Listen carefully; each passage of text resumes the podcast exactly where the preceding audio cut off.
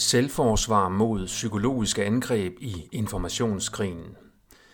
Velkommen til Brandgård Avisen nummer 294.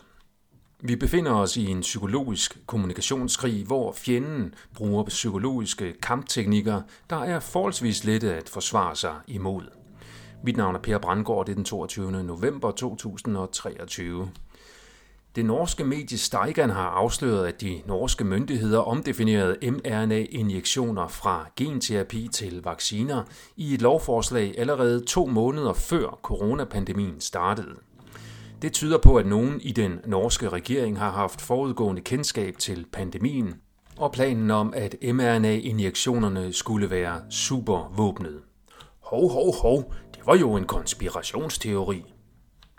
De Expo har afsløret, at overdødeligheden blandt børn i Europa er steget, siden de europæiske lægemiddelmyndigheder tillod, at også børn blev indsprøjtet med covid-19-vaccinerne. Overdødeligheden blandt børn er fortsat steget siden da.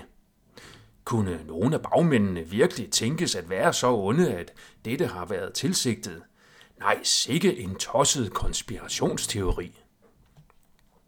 Reclaim the Net afslører, hvordan formentlig zionistiske rigmænd har presset Twitter X til at indføre forbud mod visse pro-palæstinensiske ytringer, såsom decolonization og from the river to the sea.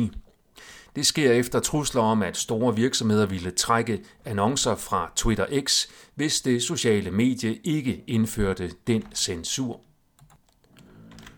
Uha, endnu en konspirationsteori. Mennesker kan ikke rotte sig sammen og holde på hemmeligheder. Fat det nu. Alt er, som dem med mange penge siger, at det er.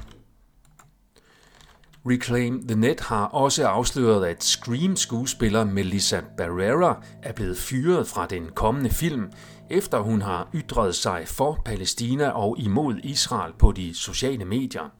Sikke en hadtaler. Hun bør skamme sig. Samme medie har afsløret flere andre sager, hvor personer er blevet fyret eller sagsøgt for at ytre sig kritisk om transagendaen. Ja, hvad bilder de sig ind? I Finland er en politiker således ved retten blevet frifundet for anklager om en eller anden forbudt ytring, simpelthen fordi hun havde citeret Bibelen for, at Gud skabte mennesket som mand og kvinde.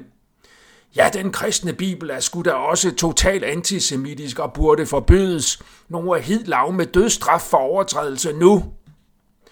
Reclaim the Net beretter også, at terroristen Tedros fra WHO brokker sig over konspirationsteorier om pandemitraktaten. Man ved, at når magtpersoner forsvarer sig med at beskylde modparten for konspirationsteorier, så er det som regel fordi, at modparten har ramt et ømt punkt, hvor der ikke er nogle saglige modargumenter. At beskylde en modpart i en politisk debat for at være konspirationsteoretiker er en psykologisk kampteknik, der har til formål at reducere modpartens troværdighed hos tilhørerne. Det er en måde at stoppe og undgå kampen, fordi man ved, at man vil tabe, hvis modparten er intelligent og velinformeret. WHO ynder også at betegne kritik som misinformation, hvilket er en variant af samme kampteknik. Hvis man kritiserer transagendaen, så bliver man lidt beskyldt for at være hadtaler, og hvis man kritiserer Israel, så bliver man beskyldt for at være antisemit eller holocaustbenægter, hvilket ligeledes er varianter af samme psykologiske kampteknik.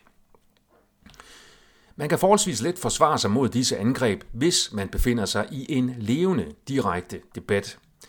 Det er derimod sværere, ofte helt umuligt, i en indirekte debat, hvor den pengestærke part får det sidste eller eneste ord, hvorved det pengeliderlige medie medvirker i anvendelsen af det, der reelt er et våben mod demokrati og ytringsfrihed. Eksempler på modspørgsmål, der kan anvendes som selvforsvar mod denne type psykologiske informationsangreb i direkte debat. Hvad er en konspiration? Hvad får dig til at tro, at konspirationer ikke findes? De mange, der gennem tiden er blevet dømt skyldige ved retten for f.eks. konspiration til at begå mord, er de så uskyldige? Hvad betyder det at være antisemit? Hvad betyder semit? Og giver begrebet overhovedet logisk mening? Hvad mener du med hadtale? Hvor går grænsen mellem rimelig kritik og urimeligt had?